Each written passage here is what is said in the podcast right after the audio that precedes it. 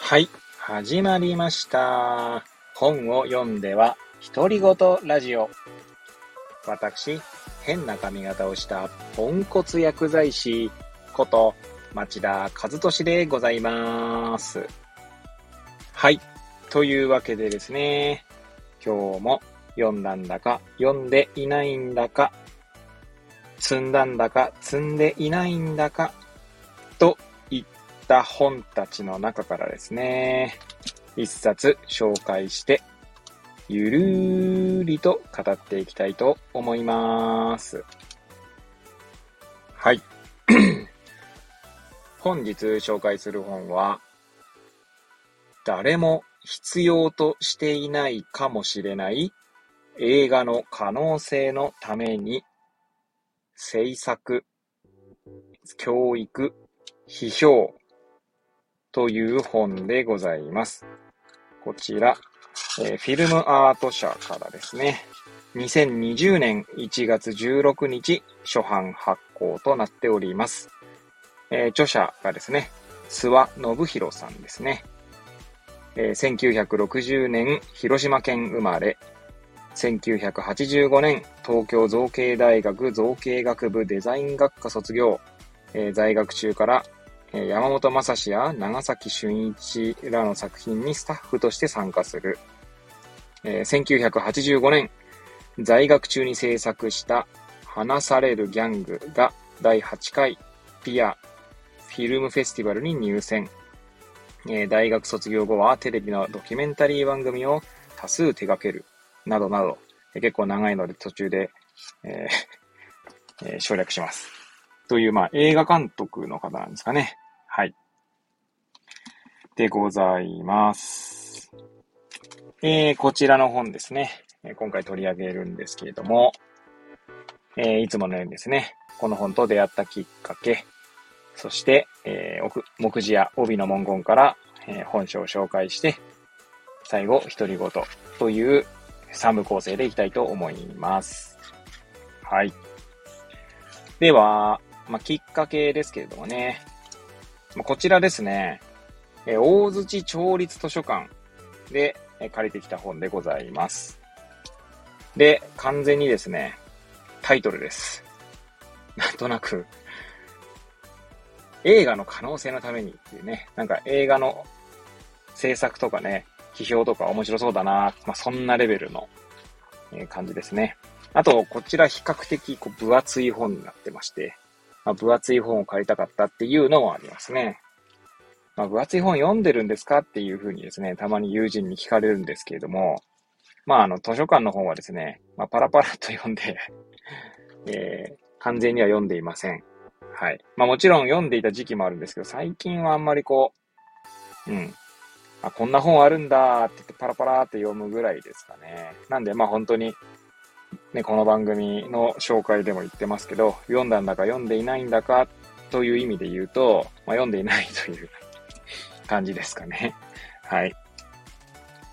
そんな感じで、完全にタイトルと分厚さで選んだという本でございます。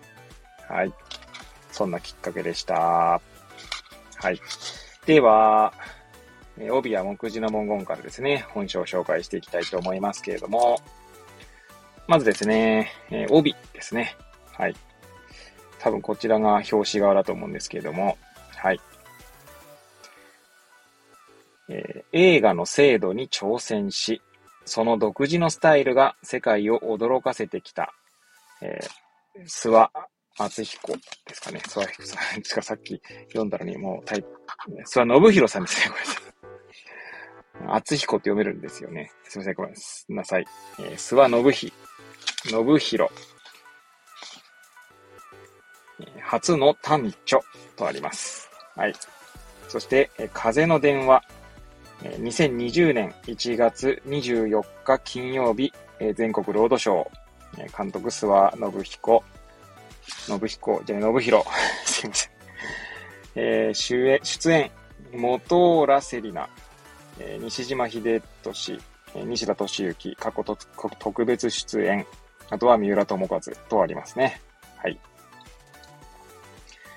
あとは、こちら、背拍子側の帯ですかね、にはこのように書いてあります。自身の歩みを振り返った7万字を超える書き下ろしの随筆、自作について語ったインタビュー、教育への思いを綴ったエッセイ、同世代の作家たちを見つめた映画評などにより、映画監督諏訪信弘の信念が浮かび上がる。西島秀俊、三浦友和が諏訪を語る取り下ろしインタビューも収録。はい、とあります。では、目次の文言ですね。紹介していきたいと思いますけれども、まずこちらの本ですね。まず、後書きが終わるのが465ページ。あとは、企画資料集とかフィルモグラフィーとかがですね、29ページあるので、およそ、500ページ弱って感じですね。正確に言うと494ページですか？はい。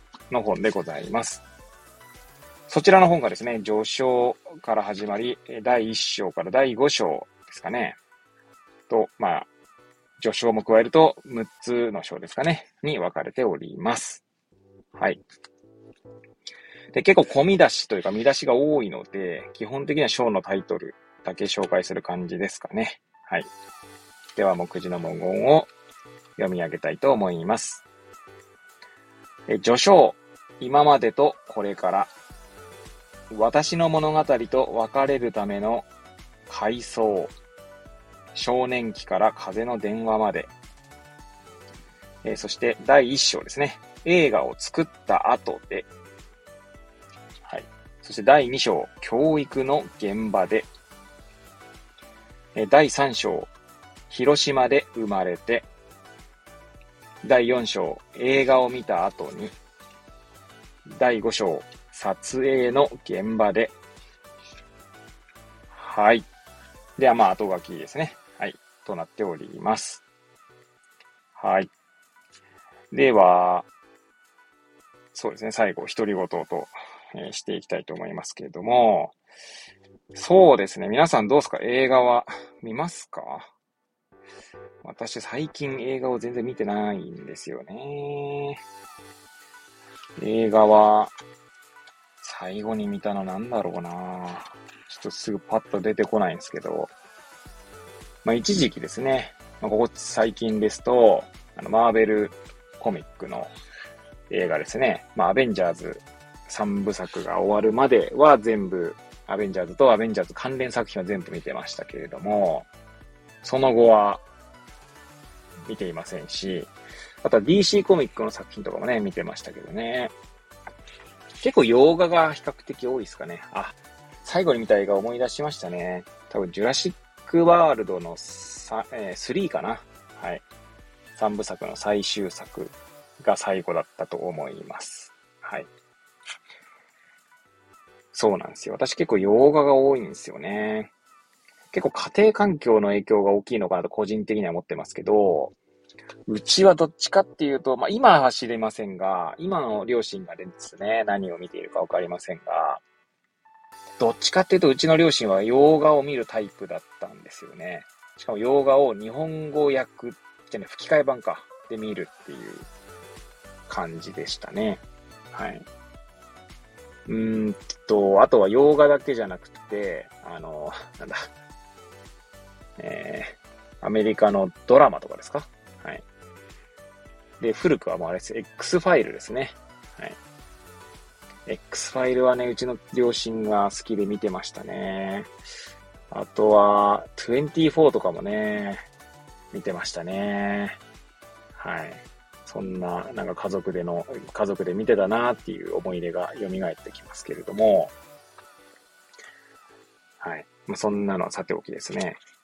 なんで、どっちかというと洋画をよく見てるので、あんまり日本の邦画ですか。邦画はあんまり見てない。見てないというか、全く見てないわけじゃないんですけど、邦画よりも洋画を見る率が高いかな。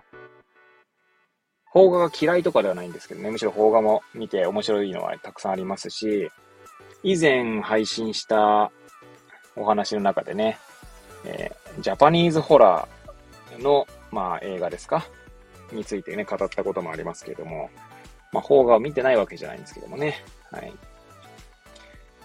そんな感じですよね。私の話、ほんと独り言なんでいいんですけど、今回この本ですね、面白そうだなと思っているのが、教育の現場でっていうね、第2章ですね、のタイトルでございますけれども、ちなみにその見出しの中でですね、生きるですね、生を学ぶこととしての映画教育ってあるんですけど、私が去年ですね、参加していた勉強会ですね、東北ハンズというファカルティディベロップメントという、大学教員の、開発という、日本語訳そのまんまですけどもね、ファカルティディベロップメントとか、医学教育を学ぶ、あるいはビジネススキルを学ぶ、勉強会に1年間参加している中でですね、名前を忘れてしまいました。完全度忘れしてますね。